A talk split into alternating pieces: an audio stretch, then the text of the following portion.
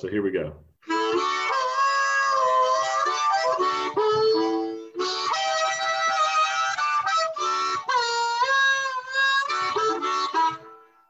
Hey, welcome to another episode of Drawing South. I'm here with my good friend Ray Wilson. Ray, thanks for being here.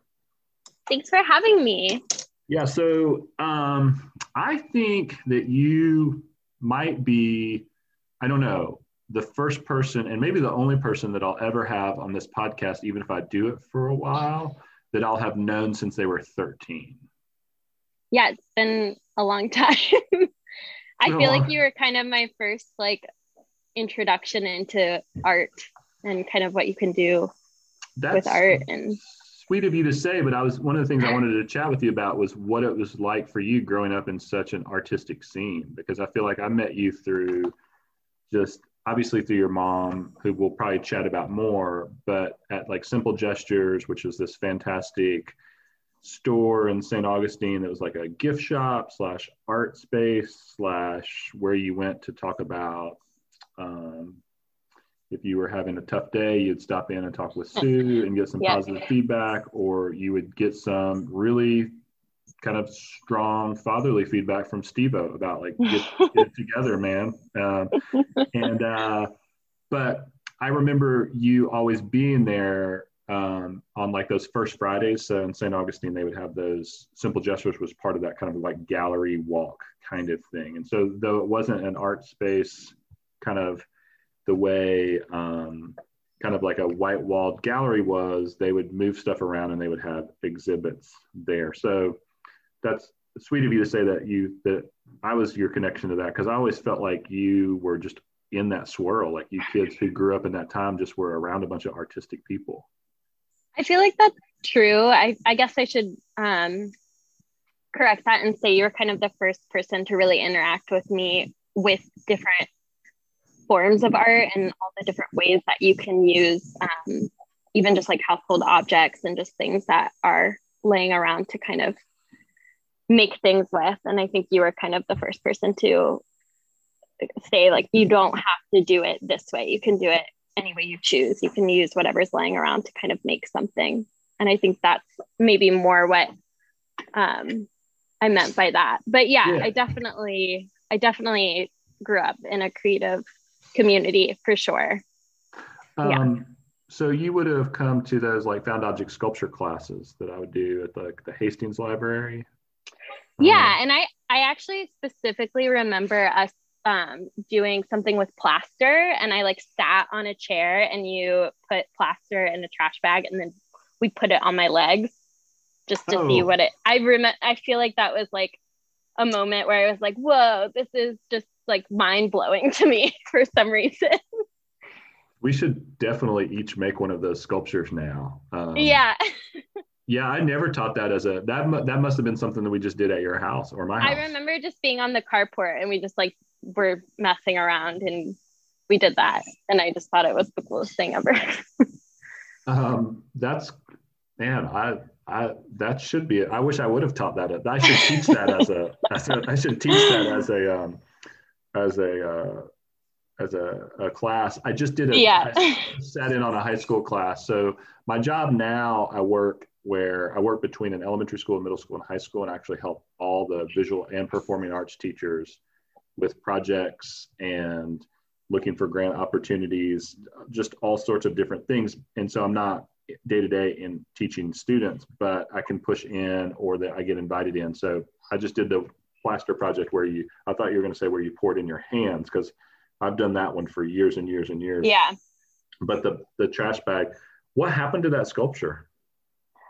Um, I I don't know. My mom probably threw do you, have any, do you have any memory of like what it looked like? Um, I just I remember the curves. Like I remember the two leg curves and then the um the lines that the trash bag made because it wasn't super taut. So there were like the wrinkles of the trash bag. I don't know why that's like such a vivid memory for me, but yeah, so that's that's interesting too that idea of those memories that we have. Because we all have those those memories where it's like this mo- really powerful thing, but then when someone asks you about it, you're like, I don't, you don't have any answers. If that makes sense. Yeah, yeah, like, yeah. And like I only remember this one specific detail, and that's all I Mhm. can give you. yeah. which is which is interesting. Like I, I um, so Hamlet Dobbins, who I interviewed or not interviewed, that's the whole opposite point of this. These had a conversation with for another episode was talking. So his work is about making paintings about these kind of full body pleasure experiences that happen in your life, like these reverie kinds of moments where you Mhm. the wind's blowing or you're and you're you know um, and for him a lot of them happen in musical concerts right like he'll be in this he'll be in that feeling and just that kind of swept away feeling and so he'll he'll make art about it but it's like he has to make paintings about it because he can't really talk about it if that makes sense like he doesn't Yeah. Like my friend Yeah. There's no words to you had- describe. my friend Leslie would always get so frustrated after uh, grad critiques because people just keep pushing. And she's like, if I could have written it down, this thing that's in my chest, I would have been a writer. You know, like I wouldn't have. She's like, she would point it. She's like, I I wouldn't have made this 15 foot sculpture if I could write it down. Like, Right. Truly. like, I, don't, I don't know what to tell you. Like, I don't. I can't do both things. I can't make this big sculpture and and be very eloquent about Yeah. why I did that. She's like, ah, it's like such a funny thing. And in, in, in when you're in art school, I think that's truly an obstacle that like a lot of artists face for sure in the Mhm. in the visual art sense. And I mean, I didn't go to art school, and I definitely have a hard time with that. I went to PR. I went to school for PR, which I should be good at describing what I'm doing, and I'm not. so well, you know what's funny is like you probably would be really good at talking about my work or Hamlet's work or your friend's work or anyone else's work, but like yeah, when it comes to i always talk about it like when i'm asking you to talk about your work it's the equivalent of like asking you ray for directions in st augustine right so like if i'm well, other I- than the fact that I'm directionally challenged, but yeah, Right. that aside, but like but even like even with what you do know you're not going to tell me oftentimes people who live in a city when they try to tell someone who's from outside of the city who's visiting like where to get somewhere you know the people who are trying to get somewhere they want street names and they want stuff and the people who are from there are like all they have are these like these kinds of feelings Landmarks. They're just like, okay, so you're gonna go to the you're gonna go to the there's a intersection and I think it's like used to be a Pizza Hut, but now it's this other thing, and you're gonna take a right, and then you're gonna and they're Yeah. like, what road Yeah. is that? And it's like, dude, I don't know, but I just told you it's Like, like, it's a right at the former Yeah. Pizza Hut. Like I don't know what to tell. And it talking about my work is kind of like that. It's like I can't tell you the way to get it because it's like I don't know. There's something about it. It's like I'm like it's like I wasn't when I'm making it. I'm not paying attention attention to it in in a way in which I'm going to need to be able to explain it. Just like it's living in a town, I don't need to know what's like people like I live in East Nashville now, and lots of people have moved in who are new, mhm. and they'll tell me like roads about how to get somewhere that I know in my bones, but I'm like no right. I'm talking about.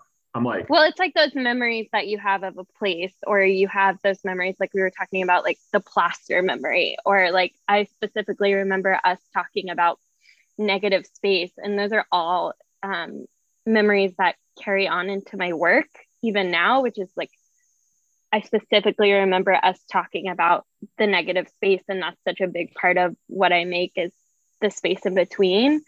And I think about that often, but it's, it's something that's tucked so so far back and so far away and it's something that i remember and that resonated with me and it's like if i just brought that up to somebody random i'm like oh mike mikey told me this one time when i was 13 about like negative spa-" and like try to describe that that's not something that's necessarily describable to somebody else too out of context well, and then also it's just like, and so we poured these trash bags full of plastic. yeah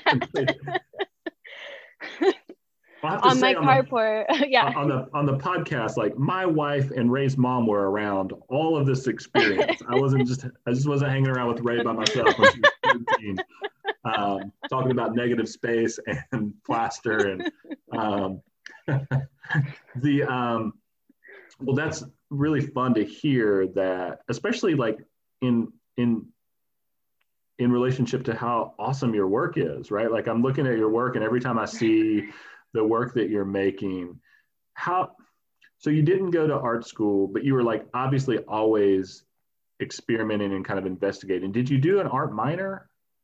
Um, I did. did you... It it wasn't.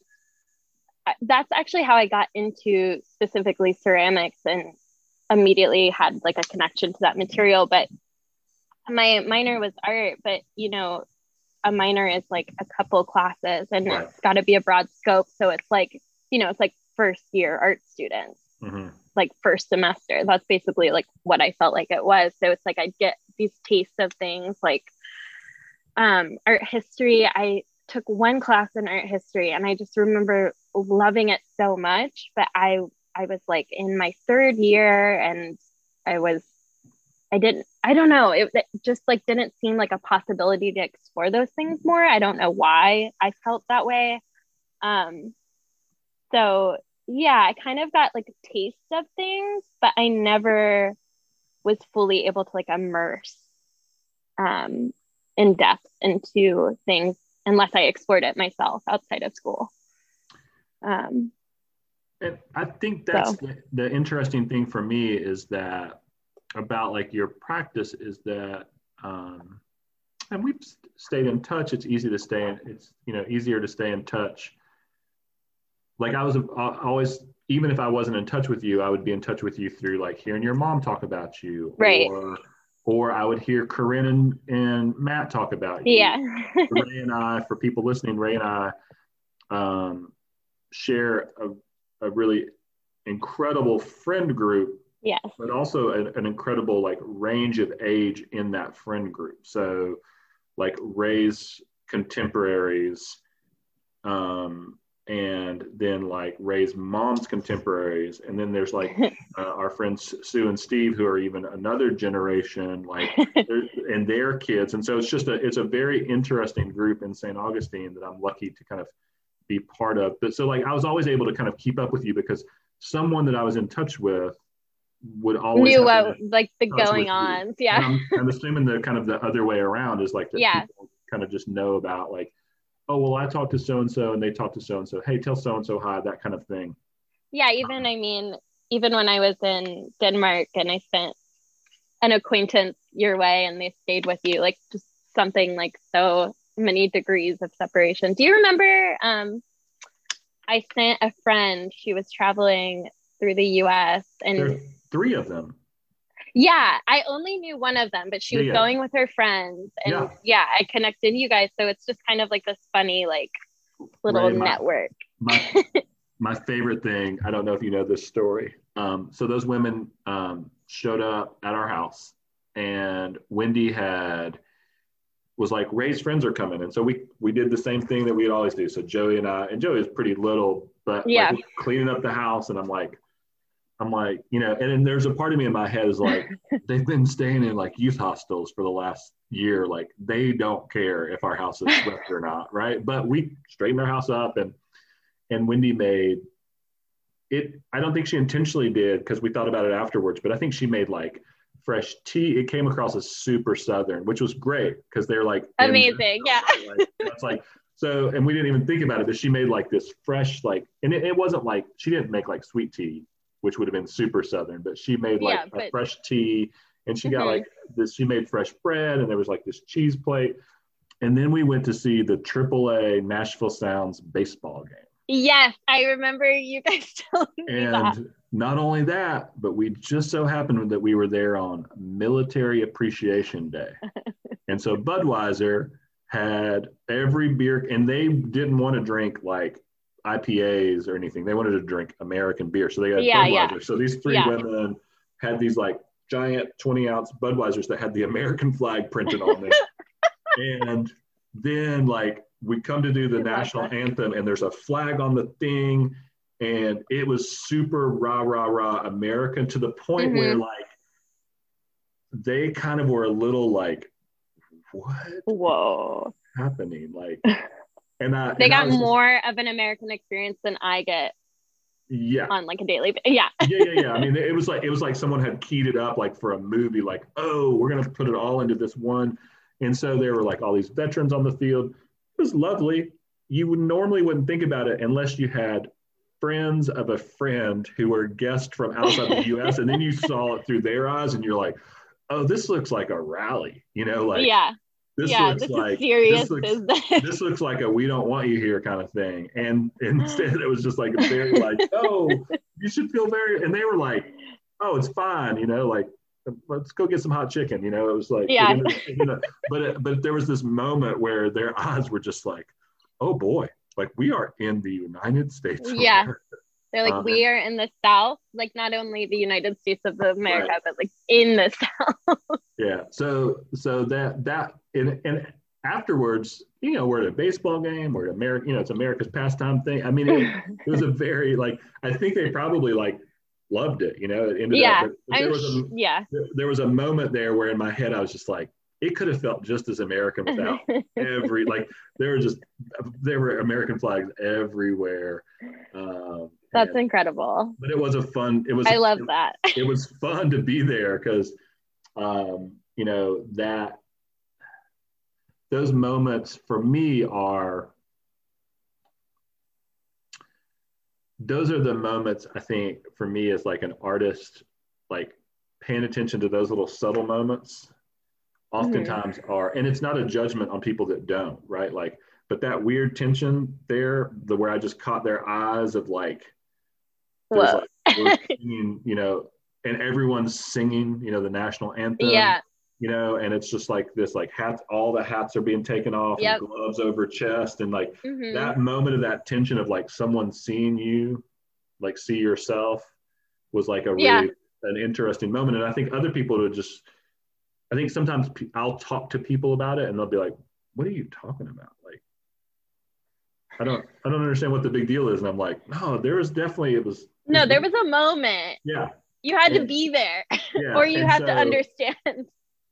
And again, I think that's one of those things where it kind of coming back to what my friend Leslie had said is for me with making art is that if I could say those things, I would only be a writer. You know, I would write it in, Right. in a poem. I probably should write a poem about that. Um, I've been writing. I've been writing a lot of poetry. Add uh, it to your uh, list of things to do. Your list of projects. in 2020 i that was one of my um, kind of resolutions was to write more poetry because i wendy and i both wrote poetry in college a lot. Hmm kind of this little crew of people that wendy was on it wendy actually had a poetry scholarship at Austin Peay. Oh, I Um, didn't know that. hmm yeah she's an, a really really good writer. Yeah. fiction and poetry. And um, and so we were around a crew of people that that did that. And so i was like i, I want to do that too. That that seems awesome. And so uh, Mhm. and then i just that kind of fell away and i've written songs but i'd never so anyway I've, I've been trying to get back into this the idea of writing more poetry. And i can't believe it. That's one of those moments that i should definitely like revisit these women. Are you still in touch with any of those any of those people? Um, I not the people who came in. I mean, we're friends on Instagram, but I don't. I haven't talked to her in a long time. We were kind of like acquaintances, and um, it's funny. She met. She came to St. Augustine. She's she met a lot of um, friends that I had here and stuff. But I mean, no, I, other people there I do, but they they I didn't really stay connected with her too much. So you were there for a year for an internship through your It PR was- program? Yeah it was half a year and it was just kind of like a funny i it it was i had to have um like a field placement basically and they give you like all these options and i just like none of them were kind of anything i wanted to do and then this kind of company that's based in denmark kind of fell in my lap um, through like a funny little circumstance. Um, or sequence of events. And so I ended up going to Denmark. I was just like, hey, can I work for your company? And they were like, yeah. And we had to do all the letter writing back and forth and um, get it approved. But yeah, so I ended up going to Denmark, which was um, kind of a surprise, not something that I thought I thought was going to happen. Um, but it was an amazing surprise and it was great being there. And um, that definitely like has informed earlier on when I was doing ceramics, I think that informed like a lot of my design choices, um, just like Danish clean design. Um, and I mean, as I've gone through like the various stages of just trying to find my voice, um, I've kind of broken away from this like perfection and symmetry and kind of taken it in a different direction, um, which has been um, interesting. But I mean, I like to compare it to so I was in Denmark and I was working, and everything kind of like if you think of like Nordic countries and Danish design, everything kind of has its place and everything is kind of like this perfect puzzle where all the parts fit and um, everything belongs somewhere. And I while I was staying in Denmark, I went to Italy to because the biennial was happening. So I was like, I'm not gonna miss this. I don't know when I'm gonna be back for this. So I decided to go to Italy. And so the moment like I stepped off the plane, the the weather is completely different because of course um, Denmark is far north and um, Italy was just like humid. There were so many colors. There were so many like so much diversity buildings were crumbling, nothing had a place. And it was just like so, it was almost like refreshing to kind of have that change. And I kind of, I feel like that's a good comparison with kind of like the direction in which my work has gone. It's like at first I thought everything had to have a place. I thought it had to be perfectly symmetrical. I thought it had to be something. And it was almost like I was forcing it to be this exact thing. And then once I was able to step outside of that and kind of um I don't know, not put that pressure on myself for everything to have a perfect space or a perfect spot. I was able to find my voice a little more and it it just relieved a lot of the pressures that I felt like my my work had to be.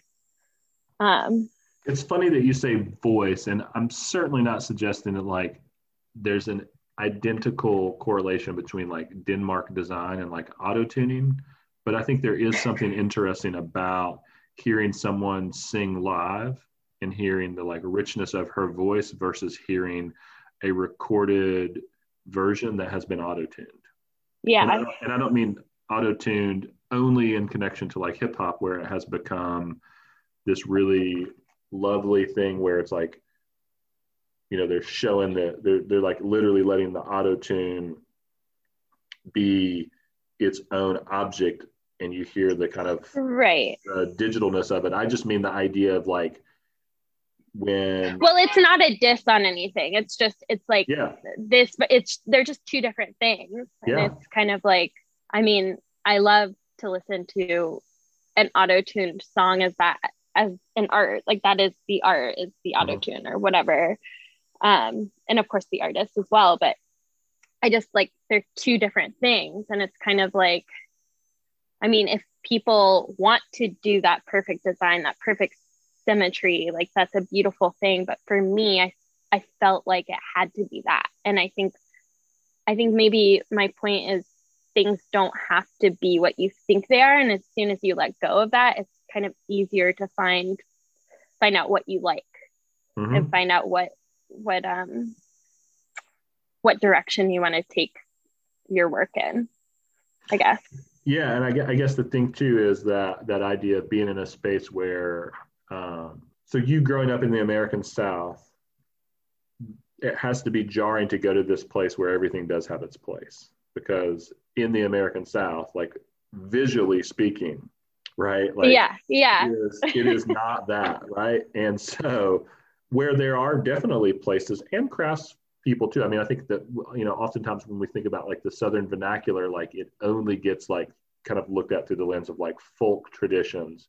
But there Yeah. are like fine woodworkers um, doing things that are just as intricate and conceptually powerful in Florida or North Carolina as anywhere else. And so I don't want to say that, but Yes. there is probably a bigger range of like visual things like in when you were in venice right when you're in italy there is a bigger like you're you're literally seeing like conceptual art through crumbling building and um, kind of just good old fashioned like duct tape things together or wired Yeah. things together and and for me that's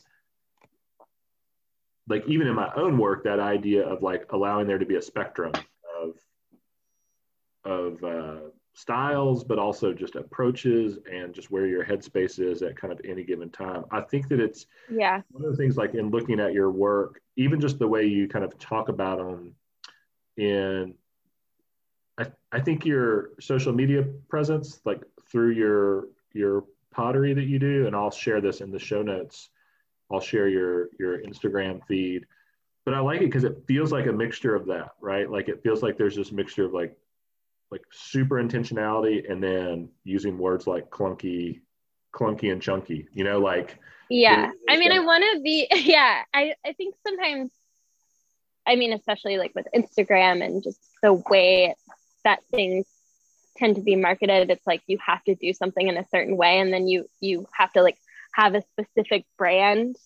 And instead, sometimes it's like, I think I found that my own voice and I mean, we're all like kind of contradictions all the time. So it's like, why does my brand or my art or my my work have to be something specific when I'm not a specific person. I'm I'm a person who has like many layers and I'm dynamic in many different ways. And so it's like I shouldn't have to make everything be one thing. It can be different things and they can all agree with each other. I think. And I think I I want to be honest about my stuff and I think that's why kind of like there are those um those different aspects like when I present myself in a, a visual way like on social media or just I want to make sure that I'm honest and relatable but not like I don't want to be branded as one specific thing. Yeah, and I think to that point, like I had to look something up today because I was like, I know what chunky and clunky mean. And then there's this other vase that you have, and it's um, apotropaic. How do you say that word? Yeah.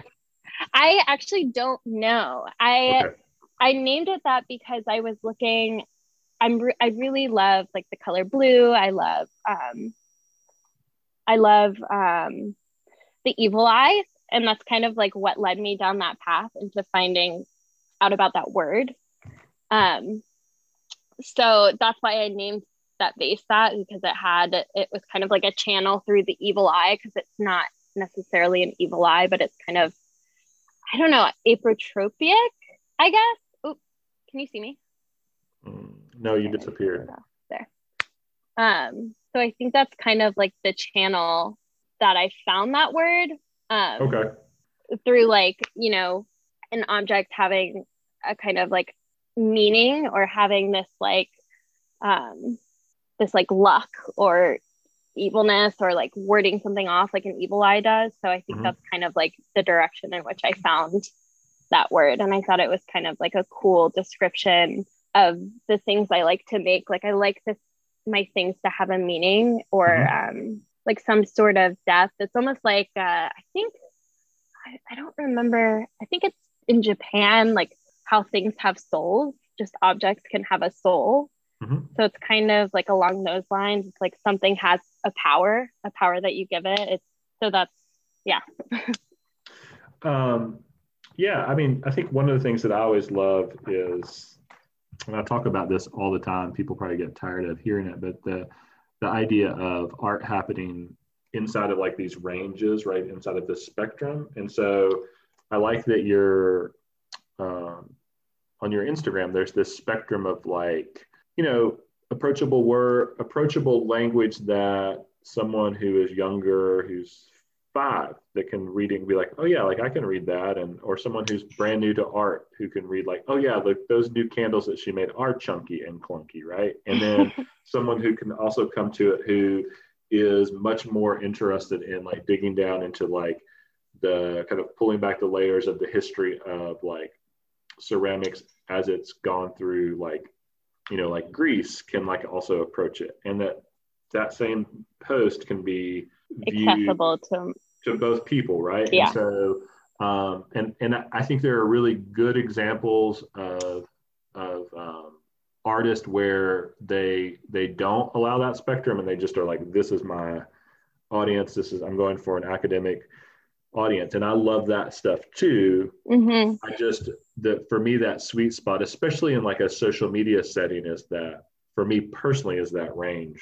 You know, is like having you know, I always say that art happens between the spectrum of Dumb and Dumber and Schindler's List, right? And if it's too much, if it's only Dumb and Dumber, then it's yeah. like, and if it's only Schindler's List, then it's like, damn, that's then it's heavy. like, that's heavy Yeah. all, all the time. It's all the time heavy. Like, yeah. ooh, okay, like, You're like, are you Yeah. okay? Do you need Yeah. me to check on you? and then there's, you know, but I get it too, right? Like there is there we are in a moment that um, in these particular moment, and we'll be in these moments, and also I think it's important to say we have been in these moments. It's just the awareness of them, of where there does need to be some heavy, deep thought about certain issues, and especially as they relate to like equity and inclusion um, inside of, especially like our field of art. But but anyway, that but Yeah. but still, there's that. Like I still think that there, even inside of that, there's these ranges of how how you can kind of you know without comedy, like some people aren't coming on board.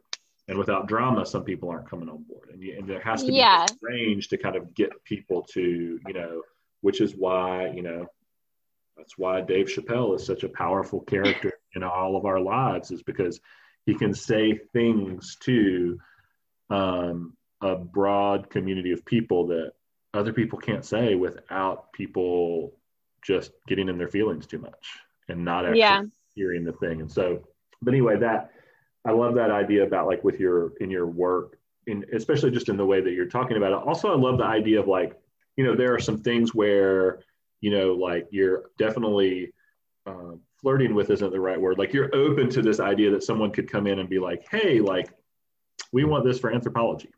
But you're also like open to this idea of like, I made this thing for a friend and now it's just sitting on the end of this table, you know, and Yeah. and then and, and trying to figure out like, you know, what is how do you figure out a way to have a sustainable practice making ceramics and also like paying rent, you know, like I mean, that's the question.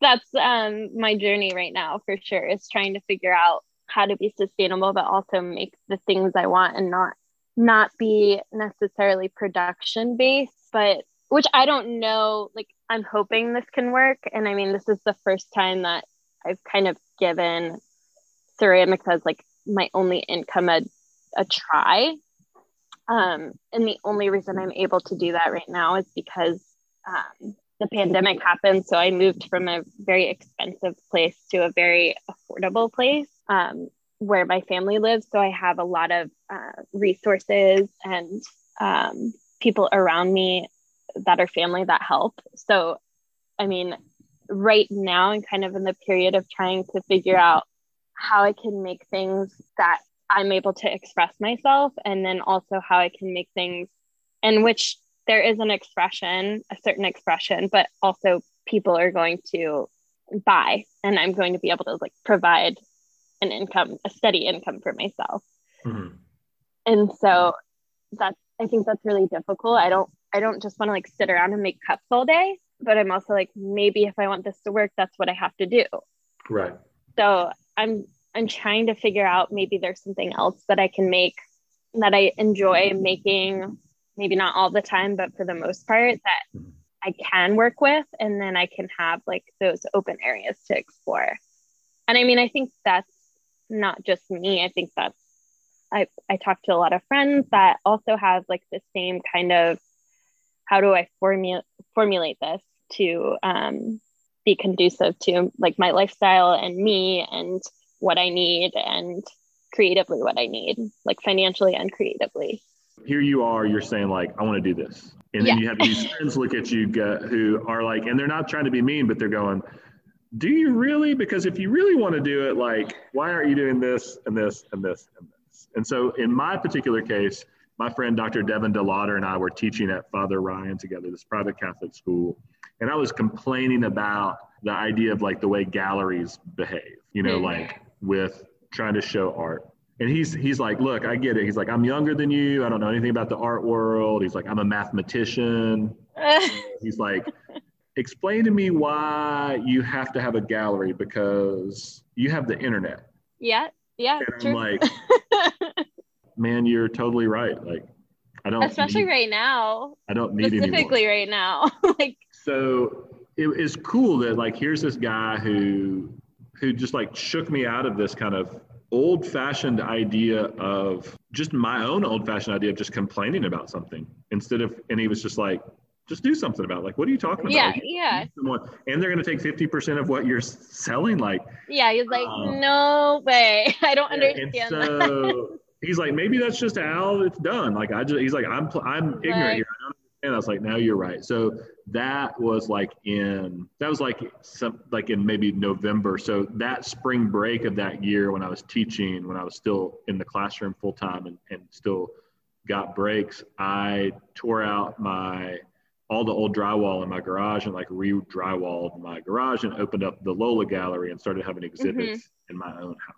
But it was interesting. Awesome. Yeah. It was that it was that it was that person who is outside being like, I really don't understand what you're talking about. Like you've got yeah, the, you've got all the privilege in the world, like, and you don't, you're not using it, and you're trying to blame somebody else because their privilege isn't accommodating yours. Like yeah, yeah, yeah, yeah.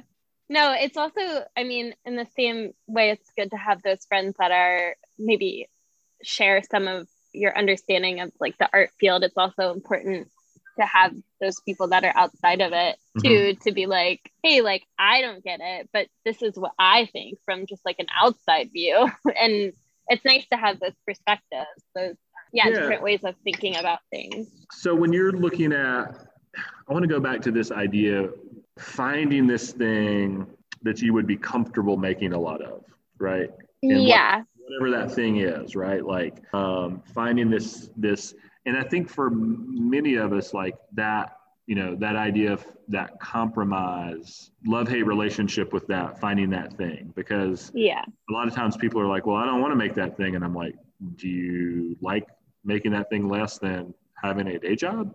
Like, right, right, that, yeah. It's like, what we're talking about? Because like, um, and then like obviously there's there's there is that other side, right? The Gary Vaynerchuk's, the Marcus Whitneys would say, um, well, Gary Vaynerchuk would say, like, don't do anything you don't like. Like, you just need to, you just need to do everything that you love. You now, like, yeah. But, but he would also say, like, you got to pay rent too. You got to figure out, you know, what it's for. And so he, you know, um, I just think that that's an interesting thing. And I know that for people who, whether they're calling themselves a ceramicist or a potter, um, because there is and I don't think we do it as much with other fields is because the conversation of craft and art kind well, there's also really... just not that big a history of like production painting the way there is in production pottery, right? Like I think Correct. we would hear yeah. it more if you could um, crank out, you know, I mean, there there is that history in painting. There's very yeah, yeah, yeah. But, but not, I understand what you're saying. quite saying. the same as with with ceramics and pottery. Well, I mean, especially if you think of pottery as like, you know, it was used as this thing where you needed a bowl to eat something out of. Right. So you're making it to use in that way. I mean, it's necessity and then it's art or I don't know what came first, chicken or egg. But um yeah, I guess it so yeah, I don't know. Ceramics is kind of and uh that this medium is I think that's kind of something that everybody who works with this medium has that conversation. I think everybody kind of is like, is this, do I need to make, you know, utilitarian like dinnerware in order to make and explore other things? Or, or can I just make those other things? Yeah, I wanted to ask you about that because on your Instagram page, someone asked you about making hooks. Yeah. And, I, and I'm like, I wonder if that drove her crazy or if she really was just like, oh yeah, that's a good idea. I haven't thought about making hooks yet. I mean, I it's definitely something that I've thought about. There's, I mean, ceramic. There's endless things that you can make. You know, sure. it just goes on and on and on and on. Like right now, I'm just messing around with lighting to see if like lighting is something that would be interesting and would sell and i could also make more sculptural pieces and i think lighting is also a very i mean of course it's like a privilege to buy a $400 pendant light mm-hmm. for your home but there are people who will do that and i can make it more sculptural and different than just like a bowl mm-hmm. you know so um yeah i forget the question but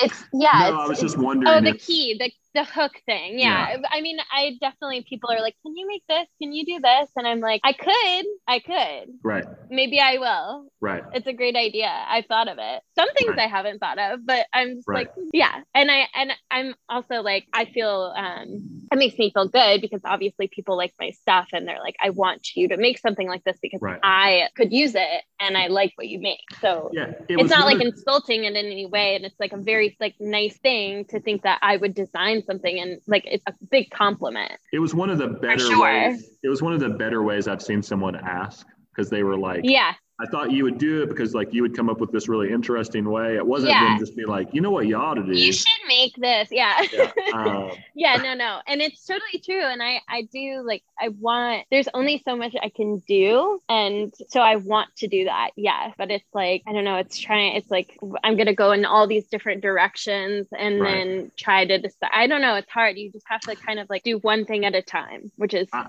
difficult I have, for me personally. I have known some people who've spent a better part of a career chasing their own tail, trying to find out what will sell while they it's eating them up inside that they're not making the work that they want to make. And yeah. there's a there's a part of me where I'm like, I think that might be where a day job comes in. It's like maybe you should do your thing and then just make your body of work that you want to make. And then that way you can believe in that body of work and then yeah and then kind of find out like if that body of work really is or like is worth doing the thing or it's like man pick one of these things and just stick with it. Like, don't try to find yeah. one that, like, don't don't try to find this happy medium of like. I'm not saying with Doing you. I'm just saying I've seen it happen before where someone's constantly. Well, I definitely like, perfect. I can relate to that. Yeah. yeah.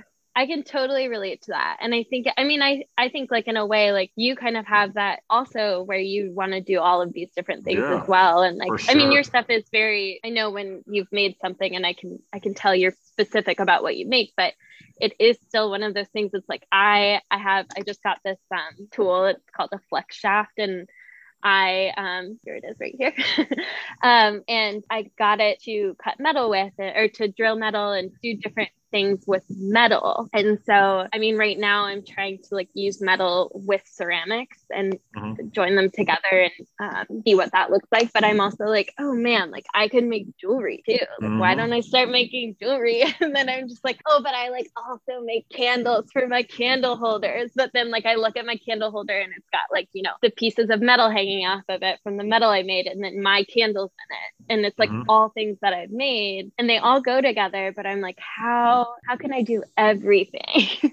like there's just no time to do everything and to yeah I mean yeah it is so a, it's, it's hard a, it is a tricky thing like because it is a tricky thing to figure out where to put your energy and I have certainly looked back and been like man I wasted some time investigating on that for so long or I wasted some time investigating that or man i i actually won on that one. Like I, that's where i should have right. been spending my energy. And i think that you know what's so tricky about it is like you just don't know which investigation is actually going to pay it's off going to lead right? you somewhere. Yeah. Because yeah. every every great story by the artist that we love comes from one of those things right? It's very rare that we hear some artist be like well i was doing this thing that i knew was going to work out really well and then i and did it just, and it worked out really happened, well yeah. now i'm famous and you're listening to my ted talk. Like it's almost always this. Well, I was in my studio and I was supposed to be doing this, but I started using the flex shaft, and I next thing you know, I was doing this, and so now that's why you're watching this TED talk is because I was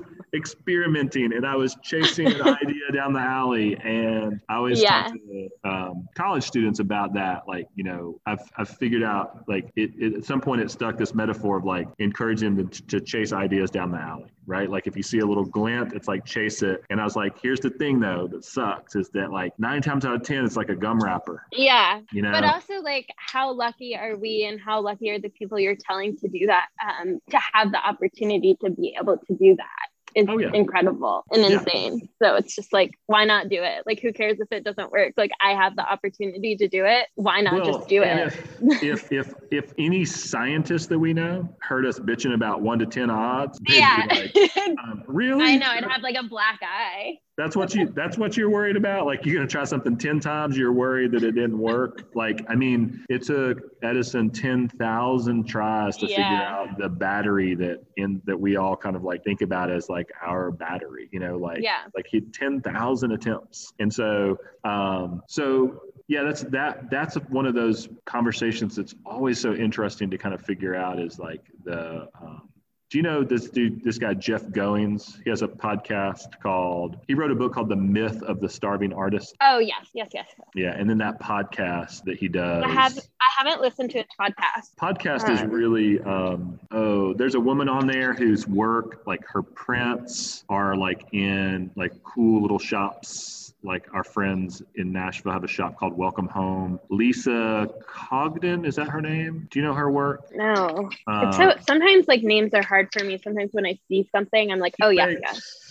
Um, she she didn't start making like she didn't really dive in until her 40s, and now makes work full time and has a studio. Wow. I think I think maybe even a I think she maybe even has a storefront in Portland or somewhere. It's super cool stuff. But anyway, Jeff Goins is another really great person to like pour that kerosene on that fire of like, no, I can do Mhm. this. I can monetize this thing that I'm interested in Yeah. and figure it out because um because as Devin pointed out to me, it's like you have the internet and there is We yeah, we were talking about like the different spectrums, like So I- LinkedIn, TikTok, I started using that and I started using TikTok. I'd started using TikTok and then I stopped and um, but I started using it and I still TikTok is still still trying to figure out like what how that how that's going to mean something in relationship to my work other than it's sending my son you know a really strong message of like oh i'm going to be on all the platforms. Like i'm going to i'm to be there as a dad like i'm Like gonna watch out. like I just I can just see you. I see you. I see yeah. you. I see the way that you're you're there. I'm not trying to be, you know, mean about it, but like I'm gonna be around, right? Like Yeah.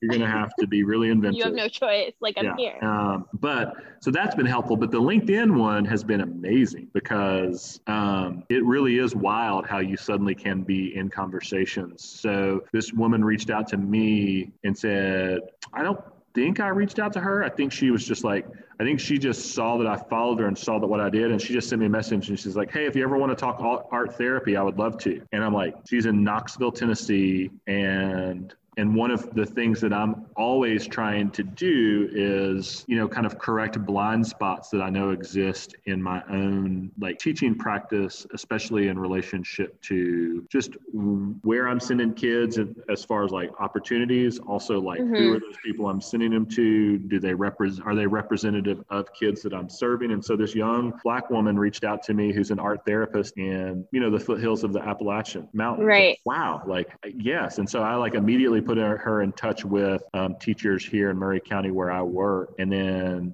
sent her a message and was like, yes, like I'd love to have you on this podcast that I do for art educators. Like, let's talk art therapy. And so that LinkedIn one is, I'm, I'm like, I'm a believer full on. I'm like, I never would have, like, even if I would have tried to find her, it would have been hard in other, Yeah. even if you would have searched, typed female, black, art therapy, Appalachia. Right. Well, yeah, it's like it, it's all these. We have so many like channels available to us to explore, and I, yeah, I think it's important to explore all of those for sure. I mean, so I'm not on LinkedIn, but I mean, now that you're saying that, I'm like, okay, like maybe I should be. Who knows? This, so here's my this is my selling point to artists about LinkedIn. Ready and like like so I'm Ray- so I'm ready. Ray's not a believer yet, and I've told every artist I've talked to about it. They're just like whatever, Mikey, like whatever. So Meow Wolf is on LinkedIn. Do you know that place? No, Meow I'm Wolf is gonna- one of I is, want to look it up though. Meow Wolf is one of those like fully immersive spaces. They started in I Oh, I think Santa Fe, New Mexico, but like they have a new um, they have a new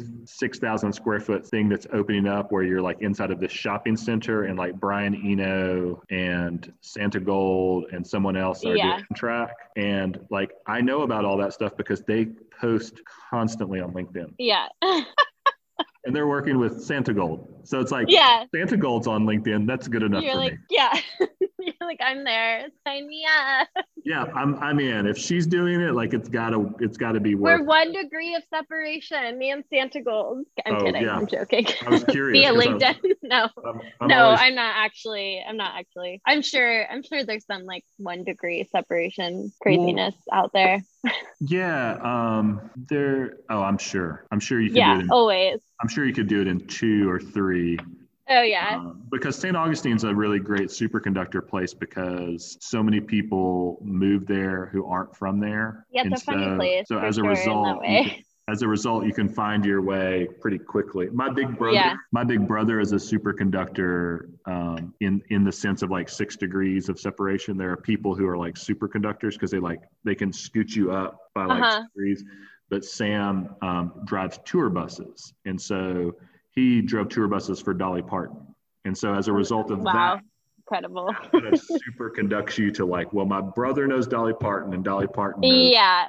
this person, right? And so Yeah. so suddenly you're just like, oh, if I were trying to play the game, You're like, if- I'm there. if we were trying to play the, if we were playing a game, you would be like, Mikey, you can't use Sam, you have to use someone different because he, Yeah. he automatically short circuits it to like Yeah. Yeah. Yeah. Yeah. everything. like it's like, well, Dolly met David Letterman, and David Letterman's met He messes up the whole. Yeah. The whole Mhm. Yeah. algorithm of it. Yeah. So, uh, and he's just like, you know, he's just doing his regular job, and he he he, Yeah. he, blows, he blows up the uh, the algorithm. But th- that's the thing that I think is interesting about LinkedIn, about TikTok.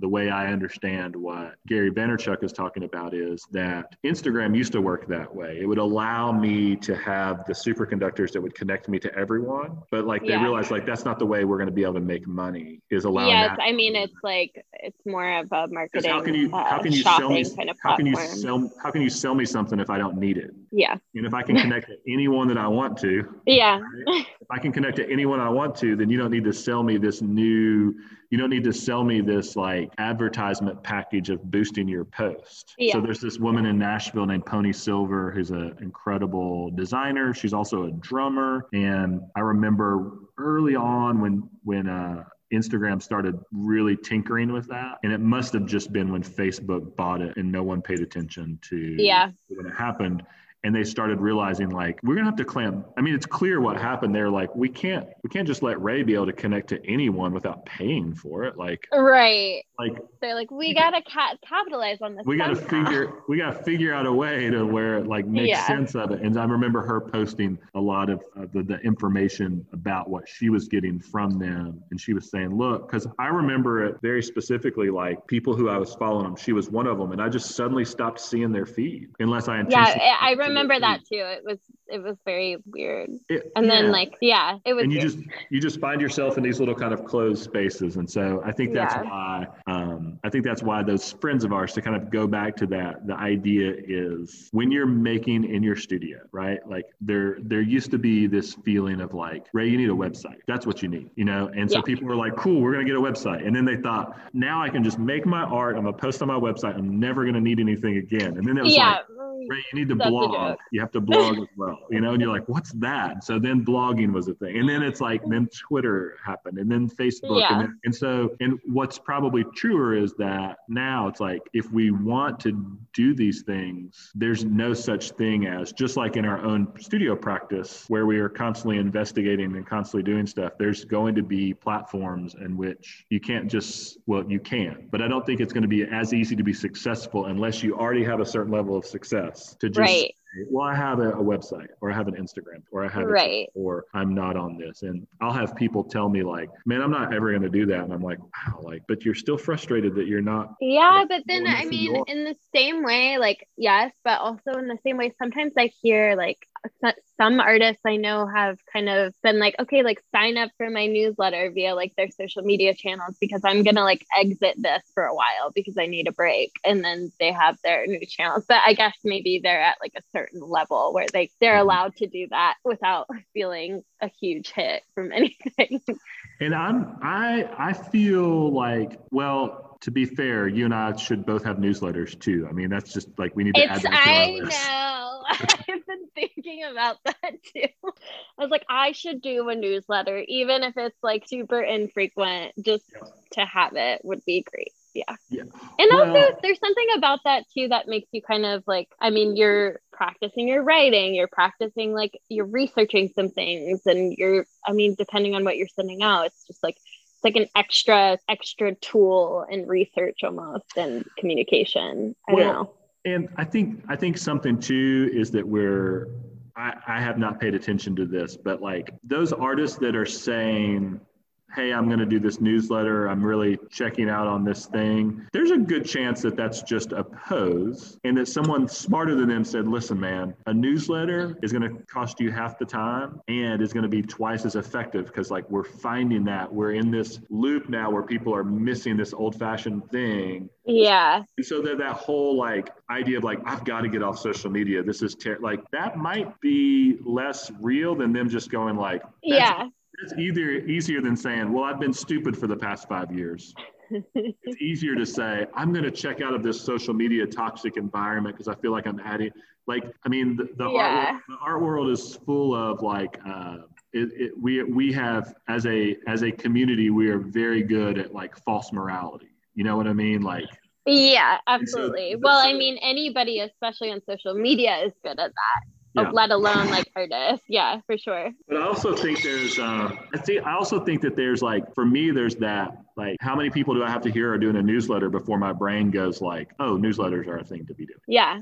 Right? Well, like, also, I think they're like a good way to knowledge share too. I mean, if you have a recipe you want to send to somebody, if you have like whether it's like a glaze recipe or a bread recipe or mm-hmm. whatever you're working with or if you have like i don't know they're they're good for announcements they're good for sharing they're good for so many things that i, I don't know. I my friend, i think they're friend, great. my friend ted who's a musician has been doing them for a while. Yeah. And it's so funny when i was first getting them from him i'm like man these are these are kind of long you know like they're like they're like two pages. Yeah. But then i started realizing like i only get these from him like once every three months like of course they're long and then i was just yeah. like oh this is awesome. Like this is and actually then it feels really- so much more personalized than just like a post of a picture with like a word on it. You're just like, oh, okay, this this has been thought out for three months. This whole newsletter has taken three months to write. right. Yeah. Um, that's been that's really funny. So one of I don't I don't want to miss talking to you about flower arrange because yeah, it's something that um, I know is a big interest of yours. It's clear in your social media that that you like. It's an extension of kind of what I do. I think. Yeah, and um, so I'm curious about like when when did that when did that like kind of sub passion kind of show up? Has it mm. always been there? I mean, I've always been interested and i think it's like one of those things like you, we were talking about earlier how like you should explore those channels and just see what happens and i was it was when i had first moved to new york and i didn't have a job and i was doing all of these really weird odd jobs and i was just kind of exploring the channels and what was out there and trying to figure out um, what i could do alongside my ceramic practice that I could make an income from. And so I was looking at NYFA and I saw um, Emily Thompson Flowers was actually hiring for a office position. And um, i was kind of just like whatever i'll just apply for it and see what happens. And so i got through a couple interviews and it seemed to go well. And i guess she she actually reached out to like um, my references. And one of my friends who was one of my references um, she told her that I wasn't actually like, not that I was bad at like office work, but that that wasn't like my strong suit, which is I'm kind of like frustrated about it, but also it's like a blessing because she was like, well, she's really good at this. And it was more like of a creative direction. And so she actually created this like, it's it wasn't an internship, but it was like this middle, like I was still paid, but it was still like I was like bottom of the line and like the flower kind of like environment. But you know, if I wouldn't have applied for this office position, I would have never gotten the chance to do this. And if my friend wouldn't have been so honest, I would have never, you know, that wouldn't have been an option for me. And so, like, all of these things kind of aligned. And I've always been really interested in flowers and arranging. And, like, that's also another form of sculpture. And so, Emily was a great person to work with because she went to art school. She was an artist. She was not trained in floral design. And so, it was great to learn from her. And all of the people that she employed were also like artists in their own respects that had other mediums that they worked in. So everybody had something really special that they brought. Um, and nobody was really formally trained in flowers. So it was this whole um, team of people that were just all artists. And then they worked for her designing florals. And um, so that was really, really special. And it has informed um, my ceramics in a big way because I love, I mean, I love extending. It's like you you make your ceramics and in the beginning stages um, impermanent and it's just a piece of earth and you can kind of crumble it if you don't like it. But then once you fire it it's finished. It's like you can't crumble it. You can't it doesn't return back to earth. And so it's this finished structure. And then you have the option of whether it's like food or flowers. It doesn't even matter if it's food, even.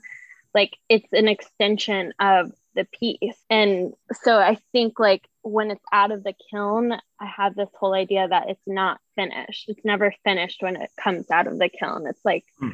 it, it can be um, expanded on and or expounded on, I guess. Um, and so when I make a form, I intend for it. It can be just as it is, or I intend for somebody to like play around with composition and like what that form can do and how you can contribute to the sculpture once you own the piece. And like I think um, flowers kind of was like working with flowers and that whole field and with Emily that was um, really helped inform that whole part of my idea of like what sculpture is. And um, how yeah how it you can extend something. That has to be the best story about someone being a shitty reference that i've ever heard. Yeah i know it's so hilarious. And like i love this friend so much but I like sh- like when i heard i was like oh my god i can't believe you did that. But then i was just like oh my god thank you so much. Like yeah that could have gone like, i want to hate you right now but also like thank you so much. Right that could have gone way worse. It could have just gone like yeah. You don't get this job. But yeah they, they made up a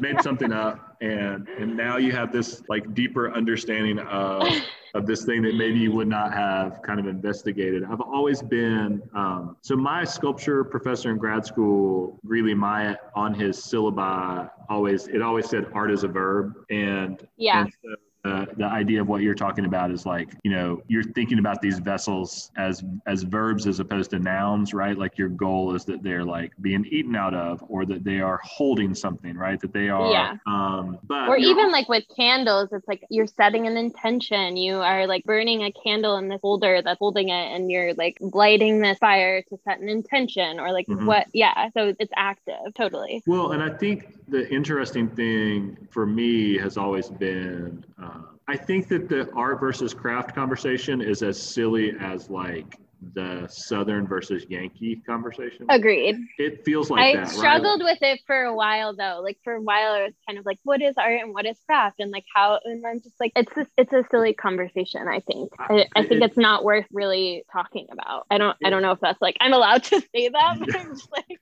you for sure. You like, hey, I think that you might get some hate mail from all seven people that listen to this podcast. But you say what you want, right? I'll back you up.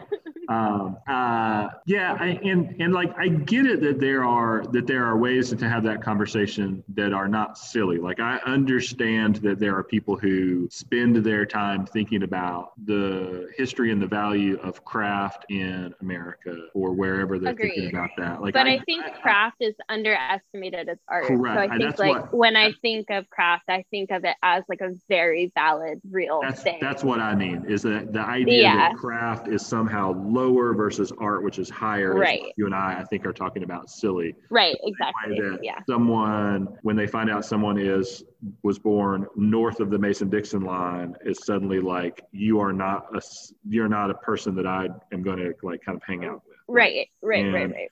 Right. Um, which is and so to me i think that's that's what i meant by that. Of course there is like there are um, like ways in which you can investigate all of those different kinds of things. And i know plenty of artists who really um, have these really great discussions with themselves about work that is con- been considered craft or was considered um, you know wasn't considered like kind of capital letter art and that that's been really powerful for them to do. I just i think that's the thing like what you and i talked about just that that it's somehow less than that my grandmother's quilts are somehow less than my paintings is just nonsense yeah and i think i mean i think like the climate now and just like what people agree is art is shifting too like i, I definitely see craft is being more it's more respected now. Like I think there's like a movement of people that oh, really just sure. like res- like it's highly respected. Yeah. Um, not everyone, but of course. But um, I just I don't know. Maybe if it's just because of what I'm doing right now that I see it more. But I I think I see it more. Like even in like your reference to like quilts and stuff. There's this um clothing designer, and also it's just like a really big I don't even know if trend's the right word because I think it is something that is classic and like um is ageless, but it's like the like people are making quilt jackets all the time. Mm-hmm. Like my mom made me this beautiful quilt jacket. Yeah. But it's it's people are like selling quilt jackets and people are buying them and people are mm-hmm. spending a lot of money on them. And because it's because it is an art and it is this beautiful piece of art that you want to wear. And so like at the same time I want I want to use the word trend, but I don't I think it's more like respect and more like of an understanding mm-hmm. of something that's like ageless and timeless and a craft and beautiful and I don't know. So yeah, your grand your grandmother's quilts are like can be equivalent to a painting. You know, it's like I think people are maybe seeing that more now. I don't know. I, I, I think so. It's it's been interesting too. The there's there's a lot of conversations in like art journals that I've seen about like the silver lining of the of the pandemic is possible that people for like when I say people, it's possible that lots of people all at the same time are thinking about art education and how valuable it is for the first time in a long time because yeah. Education um, art teachers music teachers dance theater all the arts those were activities that really the amount of energy people were putting into those during the pandemic were just like it was people, salvation yeah for people. people dropping this idea that they'd had of like oh well i don't know how to do this or this is going to be embarrassing or this is they're just like i'm just going to try this i'm just going to try to start quilting or i'm going to try to start painting or i'm going to try try to start. There was just suddenly yeah. this, um, this like, well, we don't have to take it so seriously. We just know this is going to be good for kind of thing. Yeah, and then there's like a deeper appreciation for those things because you are doing them and you're seeing how much time and energy goes into it. You're seeing how much planning and how how much skill, and you're you're gaining an understanding of those things. And I was telling someone, it feels like like I remember there being a bunch of macrame stuff around and like arts and crafts kinds of things from like late 60s, early 70s in like my household as a kid. Uh-huh. that was over like this long period of time and i feel like that happened i'm curious about kids who are like you know were eight when the pandemic started and all of a sudden they're just like we had zero art in our house and now and there's now five of us and we just we're just we all have studios. We're just all making stuff. Like my mom's There's doing like this so many macaroni necklaces everywhere. yeah, just everywhere. Or just like uh, found object sculptures or yeah. like they're following prompts by uh, all, any number of like famous doodlers or drawers or yeah. um, you know so carson ellis is a she is an illustrator and she is just like a rock star illustrator. She did some Lemony Snicket stuff, and then she um, she on her Instagram started this um, initially kind of early on. It was pretty consistent, and she would do like a prompt a day, and then it went to maybe mm-hmm. like a mm-hmm. prompt a week, and now she does. I think she does a prompt maybe once a month or once a week still doing it but like it was a, it was incredible there were just people that were just like cool if carson ellis is giving me a prompt like i'll just start drawing and they was just like yeah drawing and drawing and drawing uh, but uh but that was really that's been wonderful to kind of see that um, and I think that that it's it's interesting. Like it's going to be interesting to see what one year of like people really diving in on art like what that will do to like kind of this larger conversation about arts, right? Like I feel like Yeah. like for me and for you, people who are like making sculpture and working with our hands, um, we might start feeling the way photographers probably felt in like the 2000s when camera phones kind of come in and they're just like, oh, so everyone's a photographer now. Everyone's doing Not it. that, Yeah. not that I've been like working on this craft for the last 30 years, but now you're telling me that you're a photographer because you've got this little rectangle that could take a, a, a picture, you know, like, so maybe, maybe we're all going to start experiencing that, like, oh, you're a painter now? Really? Like, I mean, I actually, it's so funny that you say that because I actually had this thing happen to me the other day, and I called um, my friend who is also an artist, who is also who I like to refer to as my personal man- manager. Um, but she, so I,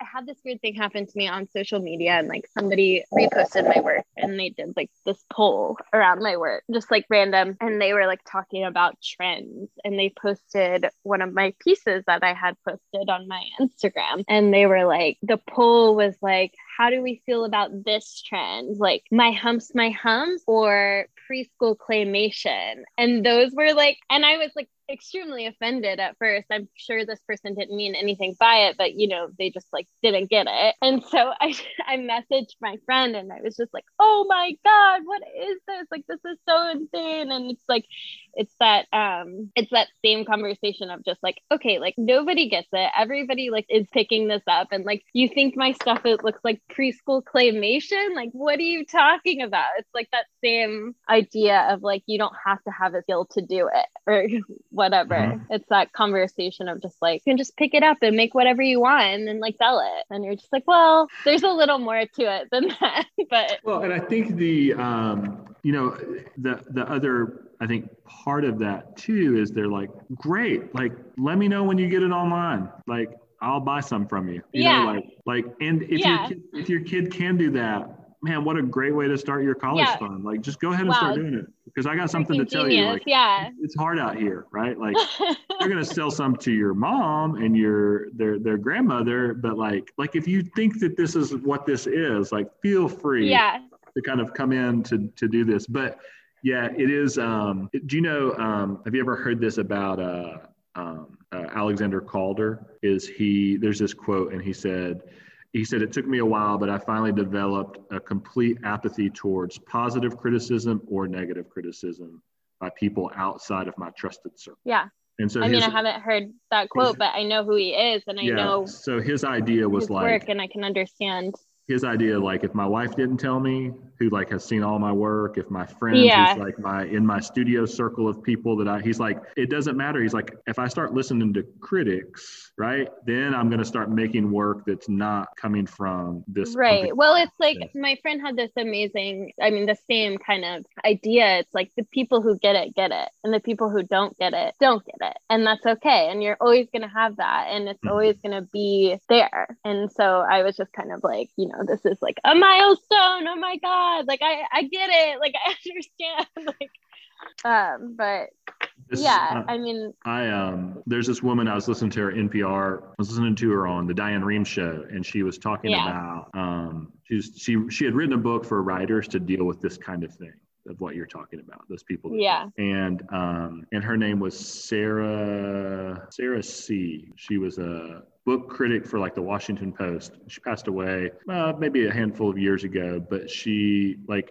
I was really she she made me start doing this thing. So she was like in the in this conversation, she was like, when you have people that do that, and, and hers was about hers was about like editors, but in your Mhm. case, it's like it's about like specific people, and in my case, it was about like graduate schools at the time or galleries. But she was like, when people do those kinds of things, it's like don't hold on to that hurt because she's like it becomes toxic. She's like instead, she's like I want you to get like a pink piece of paper and then do some glue and make a heart and then put glitter and then like write them a note that says sorry things didn't work out and like send it to the editor.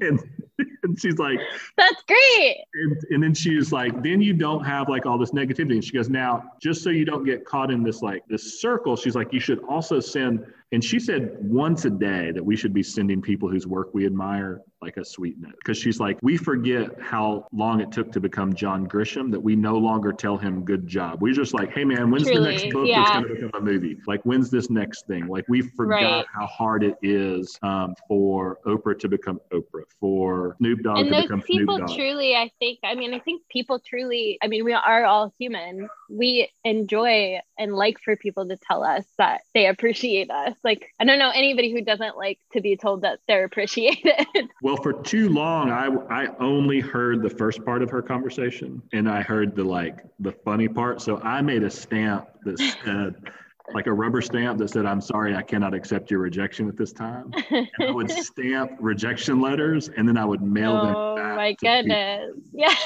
So, like University of Kentucky got their rejection letter back, but I also made additioned copies as like artwork. Yeah So like, and then like University of Tennessee Knoxville, like they got their rejection, they got their rejection letter back because I started noticing how terrible rejection letters, like how like the people that wrote them, like how condescending they sounded, and um, and so I was just like, boom. But I, I noticed at one point that I was like, these all had this kind of fu kind of vibe, and I was like. What was that other thing that that awesome woman Yeah. said? Oh, oh, she also said, "Don't focus on this only." yeah like that's So- also still negative making uh yeah because i still felt just real negative about it and I'm, Yeah. making, I'm making editions of them i like took i typical like very typical like white male fragility on display. I was like oh i'll show you. I'm going to make 10 copies. I'm going to make editions i'll show you who's rejected. You're the one that's rejected. You're yeah. So it was funny. It was also like a very you know like i'm glad i did it but also i'm glad that i was like had this moment of like oh and so what it made me Clarity, do is i started yeah. i started creating the trophies project that i do where i take thrift store trophies and like folk art them out and then i mail them to people whose work i really admire. And so i started doing this like and so i sent her one. Like i eventually got around to sending her one and she loved it. She was like thank you so much for that's this. Amazing and, like, yeah. Susan, Susan Stamberg, who's like the NPR correspondent on culture now. Um, she had a career being the voice of one of the big NPR shows. I mean, she's like a legend in the world. Yeah. You know, but like I sent her one recently in the last I don't know how long, but like she sent me a the, a postcard back. Um, and so a lot of people like to your point, like like people who are really established and have like all that, like they send me, they're like, oh my God, you sent me a trophy, and they send me. Um, something Soraya, yeah Soraya Sarhaddi Nelson is the Germany correspondent for NPR. uh-huh Like, yep hers, like she's she's she just tweeted, she sent a message back to me on Twitter about it. She was like, "Thank you so much for the." Terry Gross from Fresh Air sent me a postcard. No, she sent me an that's email. amazing that's awesome though But anyway, it was it was just funny. This like, there's those moments when those people say, like, I don't know what I would do if someone like if I just got that like thing about my work. Like, I mean, I know what I would do now in this moment. I would right I would just be like, hey, why don't you shoot me your address and I'll send you a painting so you can yeah so you can hang it in your house. And they'd just be like, what? Yeah. You know, like just, yeah, like like hey, if you're gonna do free marketing for me, like this is amazing. Thank you for doing this. You know, like even though it would probably be very on their side, like whether they know or not, like that's extremely disrespectful and negative to do something, right? Like they know what they're up to. Like there's no way for them to not know that they're going down that, that they're trying, they know that you're serious about what you're doing and they know yeah that a way to get to you is to say, this is preschool work. Like there's Yeah. no way to, you can, you can do that thing where we like try to give everyone the benefit of the doubt. There's no way that they were not. I, I mean, I did. And then it was just like so funny because they were like, I'm a big fan of your work. And I'm like, if you were a big fan of my work, you wouldn't write preschool claymation on top of it. but you know, but it's fine. That's hilarious. Um, well, hey, we are coming up on really like almost an hour of our second version. So I realize we probably should. Oh my gosh, so funny. Yeah. we should probably um, cap Wrap this. it up. Um, and I'm really grateful that you took time uh, on a Friday to hang out. I'm so excited about the work that you're making and that you're figuring out how to do all that, like how to balance all that stuff and figuring out ways in which you're going to have kind of like this sustained practice, whatever it ends I up hope looking so. like. Yeah. And I'm so thankful for you and everybody like you who encourages people and me and to continue doing this work. And I think you guys are important people in all of our lives. So I'm gonna- thank you. I will tell everyone I know who's a teacher that you said that. everyone who's a teacher, everyone who's a parent of some kind, everybody who's an aunt and uncle, friend, all important. Yep. All right, Ray. Thanks so much. I appreciate it. Thanks, Mikey. Have a good Friday. You too.